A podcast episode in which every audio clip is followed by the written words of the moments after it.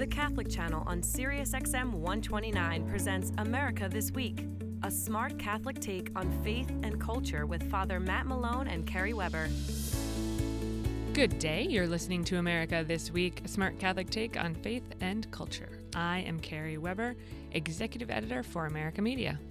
And I'm Tim Reidy, sitting in for Father Matt Malone. Each week, we offer news and analysis from the intersection of the church and the world, gathered by our team at America Magazine. And one of our team members is here with us today, Kevin Clarke, our senior editor and chief correspondent. Kevin, welcome to the show. Thanks for having me once again. We are always glad to have you. We will be joined by a frequent guest, Eileen Markey, who is an independent reporter, also teaches journalism at the City University of New York, author of A Radical Faith, uh, The Assassination of Sister Maura. She'll be talking about her most recent article in the magazine about uh, whether we can cure gun violence. So, a very important issue. Eileen, welcome to the show. Hello, lovely to be with you. We are very glad to have you. Have Uh, you so- back? You've been here two or three times. You're gonna get. You're gonna have to put you in one of those. Uh, uh, what What are they doing? Saturday Night Live. You're the f- the five timers. This is your, Right, your third That's show, good. right? Look We, we tried to reserve the, the fishbowl, but Seinfeld was here today. The, the Oh. ways in which our show parallels Saturday Night Live are just endless. So we could go on and on. But for now, we'll stick to the disease of gun violence. So the article is called Can We Use Public Health Models to Cure the Disease of Gun Violence? And is there a sh- short answer to that? that a, a really long body of research of statistical analysis shows that yeah, really we could. Um, if we use a methodology of thinking about violence as a disease as opposed to um, a choice, a behavior, a individual failure. Um, clearly, it can be multiple things at once. Um, right, right. But when we think about crime reduction and when we think about um, about making cities safer, we tend to only think from a policing standpoint, and there's logical reasons why that's the case. Um, but that's not the only way to reduce crime, and that's not the only way to reduce violence. Um, and while a variety of crime-fighting mechanisms have been have been successful, right, uh, over the last 15, 20, 25 years, um, there's still a, a certain level of persistence of gun violence um, in poor neighborhoods, in inner cities. And, you know, we tried the just locking everybody up and violating everybody's civil liberties method, right? Um, we've tried totally alienating communities method, right? We've tried back and forth sort of different methodologies of how police interact with the community in a more soft way or a more hard way.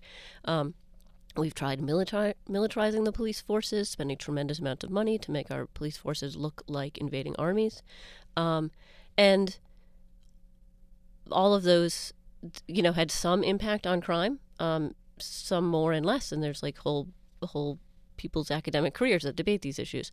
Um, but all of those are only looking from the policing standpoint. And actually, what if you looked at it from a health standpoint? What if you looked at it from a psychological standpoint? What if you looked at it from a community standpoint? So the people I profiled, the people I did research, you know, among and interviewed a bunch of people, aren't um, are just kind of putting the police to that side. Like, okay, that's fine. Some people can talk about that crime fighting from that standpoint. We're going to talk about violence as an illness As an and as a epidemic, really, contagious as a right? contagious illness the same way we think about ebola the same way you think about west nile right if i and and the way that uh, the world health organization or other groups like that interrupt um, a, a medical epidemic right there's the, there's long standing practices of how you do that and you really want to you want to break the chain that goes from me coughing on you or me burying you in a way that right lets the ebola spread um, So how do you do that when it relates to gun violence? so it's really interesting what they've been doing in Chicago in these really limited particular ways, and it's a method that's been adopted in I think 23 other cities and, and several countries. Um, is that we look at all right, Tim, I killed your brother. The person mo- like that's a transmission of violence from me to your brother. The next flare up of violence is going to be you killing me, right? Right. Or is going to be you killing somebody in my Vengeance, in my yeah, yeah. quad. Um, and so what we can do is surround you with aid, with psychological help, with people who you are prone to respect. So, um, people who come from your way of life, who maybe used to be engaged in violence, who can say, you know what, Tim, I know you're angry. I know you're hurt. I know you have come up through a code of behavior that says that the right thing to do now is to kill Eileen. Um, but there's another way. And let's slow this down. Um, and let's see what we can do to help you figure out other ways so you can make different choices. It's a what attracted me to writing about this method is that it's really high touch. It's really one on one. And when we think about a lot of social problems, I mean, like you're uh, the person who was criticizing the coverage of the Honduran migrants. Um, sometimes we don't personalize, right? It's them. It's it's like we only think on like a population scale, but obviously all these individual acts happen person to person, um, and so the work of the people from Chicago is, who are public health experts, not crime fighters, right? Um, is to use this idea of individual relationship building um, to to stop that transmission, so that the contagion does not carry on because it, it grows and grows and grows, right? And then you have neighborhoods that uh, where it's very common to go to funerals of young men because and, And where shootings at funerals of young men happen a lot right, as well. right, exactly because that's the right. It, Transmission. you and I don't come from a place like this, but because that's actually like the appropriate thing to do according to the norms of that place Well, the to show respect, right? Ch- Chicago is often spoken of as this, uh, you know, because the, because properly so in some respects because the, the homicide rate is so high. Uh, I think they have um, almost double the number of homicides as New York. New York is f- four times the size of Chicago. Um, it, but is when you when you drill down, it's really it's just a couple of neighborhoods really where the vast majority of these these homicides are taking place. Isn't that the story in Chicago? Exactly, and so that's how these public health experts from the University of Illinois at Chicago started started thinking along these lines. Is um, all right. So where where are the shootings happening, and who is you know who's most likely to be involved, and police departments to a certain degree do this sort of work as well, right? For- um, it's for not that there's generalized crime, right? For deploying resources, um, it's that there's this group of people, and it's actually mappable and it's measurable. Um, I'm gonna. That's I all right. Go ahead. You use the cough button. But I'm guessing, um, you know, the, the, the public health guys don't do ride-alongs with the Chicago Police Department too often. No, it's really interesting. They have a relationship with the police department that goes one way. Um, so they don't inform, right? They they are social workers not exactly the right word, um, but it's what they're doing really is accompaniment, right? With people who are enmeshed in cycles of violence, uh, and the people doing the accompaniment are people who are one step removed from those cycles of violence. So usually people who have criminal records, usually people who've been involved in the drug trade, um, or who've been involved in other criminal acts, and are now, you know, served their time and want to do something else with their lives, want to find a way out. Um, and so being employed by these small agencies is one way. Uh, that they use their expertise, right, which we should acknowledge is actually expertise, right? If you understand how people think on the corner, um, that's like a skill set that you and I don't have. Um, but they can use that expertise towards violence reduction. So it's really the work of being peacemakers, like quite literally Franciscan peacemakers, right? Right, and they have right. credibility because they may be known in the neighborhood or they've been they've faced similar situations. So, um, Yeah, it's not someone just coming in from the outside Right. saying, "Hey, don't do this because you're going to get in trouble." Right. It's someone saying, I know exactly how you feel. I was in the same situation myself. Here's some other ways. How about we get you back into high school? Um, how about we talk to you about psychology? How about we talk to you about the trauma that you've inherited from the violence that you've seen, uh, the violence that's been uh, enacted on you, right? So, right. And one of the people that you interviewed ta- talked about this um, in the context of justice as well, saying there's no justice in waiting for a person who has been heavily traumatized by violence themselves to behave violently and then to send them to prison. Right. It's not fair for anyone involved. Right, right. That was uh, Dr. Charles Ransford who does a lot of the uh, statistical analysis of this, saying, you know, this is a justice issue. If we know that the more often you're exposed to violence, the more likely you are to commit it, right? Um, you know, a dictatorial society would preemptively arrest you, right? Um, you know, in Brave New World or something, right? Right. You would preempt Minority like you're gonna Report, you're gonna do something bad. We're gonna get you too first many of those ideas out there. And, uh, yeah, exactly. I mean, there's a lot of predictive policing. Like our police forces do this a lot, right? Um, and use a lot of surveillance and use a lot of um, social media tracking to do predictive policing, um, which has like grave civil liberties violations involved in it, and it and is a very common practice. Um, our courts don't yet usually abide by it, but but definitely there's a ton of predictive policing that happens in all of our cities in the U.S. Um, but this is let's deploy the resources in terms of the and again what interested me in it is that it is this humane high touch um, individual association sort of approach. Um, so, of course, when I say I'm writing about a successful violence reduction method from S- Chicago, I think the normal reaction would be, "It doesn't seem to be working." Yeah. right? um, the this method, which is called Cure Violence, um, and you can look it up, and there's really great research and academic research on it. Um, and it's used in, as I said, it's used in El Salvador, it's used in the West Bank, it's used in post-conflict stuff in Rwanda, um, and it's used in a bunch of U.S. cities. And, and New York, which I focus on a bit in this piece, uh, has adopted it as a as a major method um, in our most high crime neighborhoods of New York. Um, the point is that it's really targeted. Uh, so when it's been used, it's always in like a 10 block area, like a really narrow place. And when it gets the state funding to hire the social workers and hire the guys who are going to do the peacemaking um, and, and hire the people who are going to do the here, let's get you into high school and here, let's get you into a union job training program, um, it shows really just sort of remarkable results when compared to neighborhoods with similar crime rates and similar uh, demographic profiles. Um, but it's usually been on a pretty small scale. In Chicago, it was used for a couple of years, starting maybe 2011 to 2014. I'm going to get the years wrong. Um, and then there was that budget standoff in Illinois, um, where basically no state work was done. Um, while No additional monies were coming.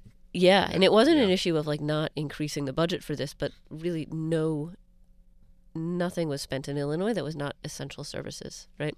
Uh, so the programs were cut, and crime jumps back up in all of those hot neighborhoods. Um, last year it was reapplied, and the numbers have gone down in those neighborhoods where this method is being used. Um, it's obviously far less expensive than incarceration Right. and murder. Right. Um, but of course, as Catholics, we don't really measure things by how expensive they are. Hopefully, we do it by how right it is. Um, As taxpayers, though, it's worth you know looking at things from a, a more practical perspective. A couple of trips to the emergency room for gunshot wounds are uh, you know not not small uh, cost to the general society. And that's one of the interesting things here in the Bronx, and, and there's some of these relationships in the other cities as well. Uh, some of these programs are actually operated out of the hospital. So, St. Barnabas Hospital in the Bronx um, and Jacoby, actually, the public hospital down the street in the Bronx as well, um, have these cure violence teams that, that live there, you know, that operate out of the public affairs office of the hospital.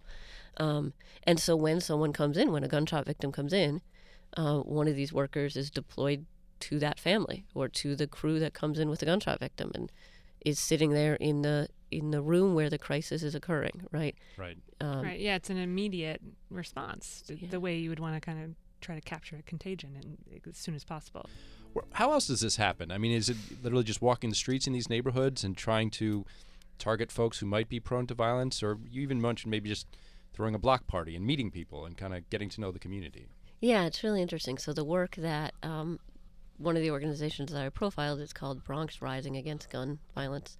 Um, Brag. brag, um, which is part of Good Shepherd Services, actually a big multi-service uh, organization in the Bronx. Um, so brag will be contracted by the city to intervene in certain high high crime neighborhoods or high violence neighborhoods, um, and so this summer they expanded into another neighborhood in the Bronx, in the North Bronx, kind of Wakefield neighborhood, um, where there's been persistently um, high murder rate and and gang activity going back 15 20 years. Um, and it you know there's all sorts of really good and decent people who live in that neighborhood and it makes it really hard for them to operate right? So people don't spend enough time outside or enough time talking to their neighbors or um, are very guarded when they're waiting for the bus or guarded when their kids are going to school because this um, you know very limited physical part of the area is unsafe right?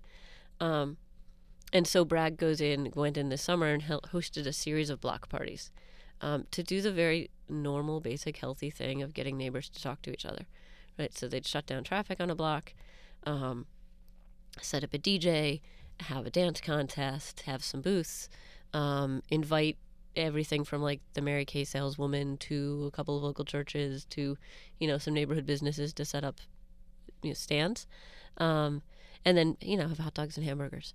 Um, so I went to one of these in August, and um, and we have really beautiful photos of it actually, right? Of just people behaving like people, right? People being given the space to operate in the healthy ways that help develop community, and we know that having strong local relationships, having a multitude of what sociologists call weak bonds, right? Not I'm gonna um, go live with you level of friendship, but I'm gonna say hi to you in the morning level of friendship. Uh, a healthy neighborhood, many you have many many of those sort of weak links that knit together to build social health, um, and so hosting these block parties um, starts to make it possible to grow those little connections. Um, I'm talking with my hands. You totally miss so much now that I'm on the radio. Um, but it's really trying to build that interstitial tissue in a neighborhood that makes a neighborhood healthy, that makes a neighborhood safe, um, and giving people space to think of other ways of being. Um, and so the people who came to that block party are the people who lived on that block and who were wary at first and what's this all about? Who are these people? Is it safe to send my kids outside? Um, and also some of the people who are involved in the things that make things unsafe, right? Who are like, what's this? Is there another way to be? How can I operate here? Um, and the people hosting it, the the interrupters or the outreach workers for Bronx Rising Against Violence, uh, against gun violence, um, were known to some of the people in the neighborhood, right? When when this method, when cure violence moves into a neighborhood, they spend you know three or four months doing research to figure out who to hire who's going to be um, what's the term they use? You know, who's going to be like a, a, interrupter. Right, but there's also this um, like a legitimate interrupter, right? Uh, someone who's going to be Someone respected authentic. and authentic, a- an authentic communicator. I think is the term they use. Um, so they end up hiring from nearby. This all sounds very um, promising and, and co- almost commonsensical. Um, and yet, uh, the, it, we was- you still talk about these things as if they're pilot programs or experiments. What is the big problem with, with putting more uh, public resources into programs like this? You know, we don't we don't blink when we build uh, new new additions to prisons and uh, you know buy a new fleet of cars for our police departments. I mean, isn't this a cost-effective way of, of attempting to interrupt violence in the cities? It's a cost-effective way. It's a humane, effective way. It's not just some hippies talking. It's John Hopkins. it's John Jay College of Criminal Justice. It's Northwestern University. It's the National Institutes of Health. It's the Centers for Disease Control and Prevention doing, um, you know, serious and as you research say, it's been on it. documented around the world as as something that is effective. Yeah, that is done in this small bore way, and and it, kind of needs to be done ten blocks by ten blocks or three blocks by three blocks. Um, Is that sort of why it takes a while, or it takes because it, it Yeah, involves it a, a a huge amount of research, as you're saying, and a you know we ha- in order to find those authentic communicators, you can't just hire some college kids and send them in and say, "Oh, go stop violence," right? So, right. so it's in some ways a, a, a low barrier to entry because it's just people talking to people, but Yeah. also very high because you have to have exactly the right people. Right, right. Is but that- no, I mean, the reason it doesn't get funded is because we have a, a lust for vengeance in this country, right? The reason it doesn't get funded is because we would far rather lock poor people up than try to help heal people, right? Well, I was hoping you again were and going to blame again. Calvinism on this. uh, but, you Yeah. I mean, we obviously have a mindset where we think of solutions based in power, right? Solutions Mm. based in in slapping down, not solutions based in healing. When you're saying the we, is that uh, in terms of who's giving out these grants to help do this, or you know, like i- are people sort terms of of making American just psychological culture, right? But yeah, I think that could be that could be correct. But most of us aren't making the decisions to start these programs or fund these programs. So is there is there Right. No, a we're electing the bureaucratic obstacle to to it in some ways? Like, is there a resistance just because of that idea of like this isn't you know think- appropriate enough vengeance? it doesn't appear hard on crime, right? I mean, that's Yeah. that's how a lot of politicians got elected. You know, in the last couple of decades, was where I'm hard on crime, I'm strong on defense, I'm hard on crime. So you know, you kind of wall yourself off. Then I think uh, Yeah. if you keep the promises you make as a during a campaign, um, then yeah, where where do you end up? You, you you're not gonna you're not gonna be one. You don't want to be perceived as being a, a someone who buys into soft. Sure, and even that language, like hard on crime, you, it, it, it takes people out of it entirely, right? It's, Mm-hmm. it's as though there's this abstract action that could happen to you if you're not careful and you don't elect that person. Right. And we're emerging from a time, you point out um, in the neighborhood by St. Barnabas, for example, 20 years ago, there were like 140 murders in that neighborhood, and it's down to under 10 now. So there's been a remarkable turnaround, but there was a lot of fear that came out of that time that is still kind of feeding our, our public policies. I mean, you think about how the president talks about crime, right? We think about how we're talking about these children and women and men walking here from Honduras as though they're all going to come and slit our throats. I mean, there's this, there's, there's political power and, and um, hay to be made by feeding on people's fears, even utterly ridiculous, unfounded fears. Um, I mean, if that's how we're responding to people coming to apply for asylum, yes, of course, we still have this 1980s drug war kind of hangover in how we think about crime. Um, in neighborhoods where once there was indeed a great deal of violence, and it, there's a whole bunch of different complex kinds of reasons why there's not anymore. But for these last, it's kind of like for the stragglers, right? Like for the last bits of gun violence that does still persist, how do we address that? Um, although, like connecting to the to the people coming to seek asylum, um, this is used in in El Salvador, right? In some of the really really high crime neighborhoods, um, and on that local scale, for that limited amount of time, it can be effective. Um, but Kerry was asking about the bureaucratic interruptions. I mean, I guess a, a, way to flip that is in New York, we've just invested a huge amount of money in this method. Um, in I think it's 21 different neighborhoods across yeah, New York $18 City. million dollars. So that's Yeah. a, a ray of hope there. Yeah, exactly. and that doesn't mean that we're not still funding our police department. It's just that the police can do this kind of thing, and these other methods can do other kinds of work because not everything is a hammer. Right, and we'll hopefully make the job of the police easier or give them less to do with when it comes to gun violence, at least. Or allow them to do the things they're good at, which is not healing. Yeah, it's not what that force is set up for. No, that could. Is there anything that you were particularly personally sort of struck by when you were at the uh, the Black Party? Any sort of images that stick with you? Uh, You know, we're talking so much in, at least in certain cult- certain circles in this country lately about masculinity and about um, different different ways of commuting mas- communicating masculinity and sort of the messages that boys are given and the messages that what shapes toughness and what shapes being a man. And um and these are all really tough guys right? Like these are these are tough people who um who run the program who are the interrupters who are doing this incredibly peacemaker work. And i was struck by that. I was struck by the gentleness and the sweetness and the kindness and the vulnerability and the will like this is about being vulnerable acknowledging vulnerability and building relationship and communicating love um, by muscle bound guys with neck tattoos you know like this is a this is it was a lovely thing so that's what struck me is the the gentleness and sweetness of that No, but how did they unlearn? No, you, a lot of these guys come up through these They go through neighborhoods. prison. They, I mean, go through the gangs, right? So they had to unlearn some of the, the behaviors they were taught. Uh, is it- yeah exactly through this, this sort of training program that you go through as you're as you're getting ready to be one of the outreach workers So it must be healing for them as well. There's healing on like multiple levels of this program. yeah absolutely and, and then with the goal of healing a neighborhood and healing society yeah Right, and it, I imagine it gives a sense of, uh, of of sort of purpose to the experience that they've had. That it's it was not for nothing in a sense. Yeah, exactly. And then one of the reasons I liked writing about this article, um, writing about this issue, is that it's also a, um, it's like a neighborhood-based solution, right? It's people, it's the community using the strengths that the community has to solve the problems. Um, we compound so many problems by coming in with, with experts and outsiders who really don't understand local cultures, really don't understand things on the ground. Um, and, and this instead is working from the strengths, like the many strengths Right. of a poor neighborhood. Right, this is an example of subsidiarity, you know, trying Exactly. to build on the strengths of the local communities. So Exactly. Well, Eileen, thank you so much for your time here today. We are so glad to have you back.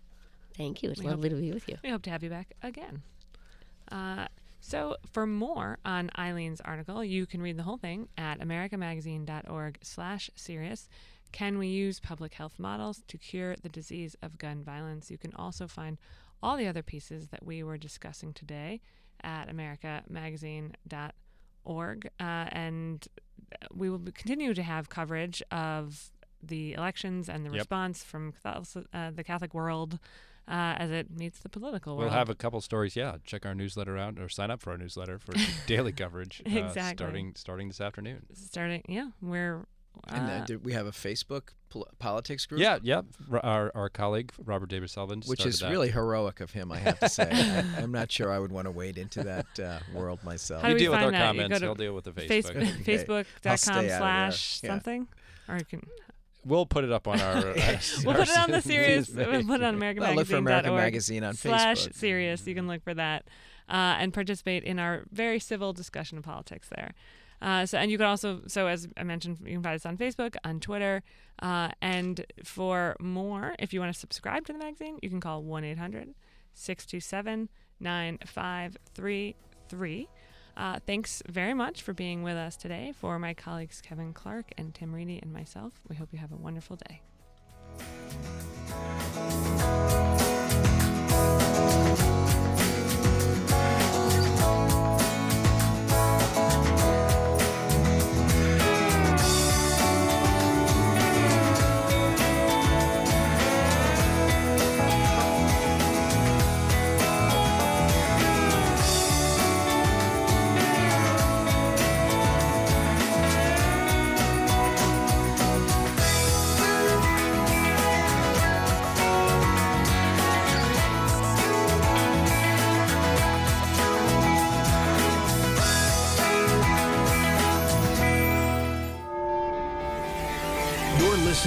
Catholic Channel, Sirius XM 129.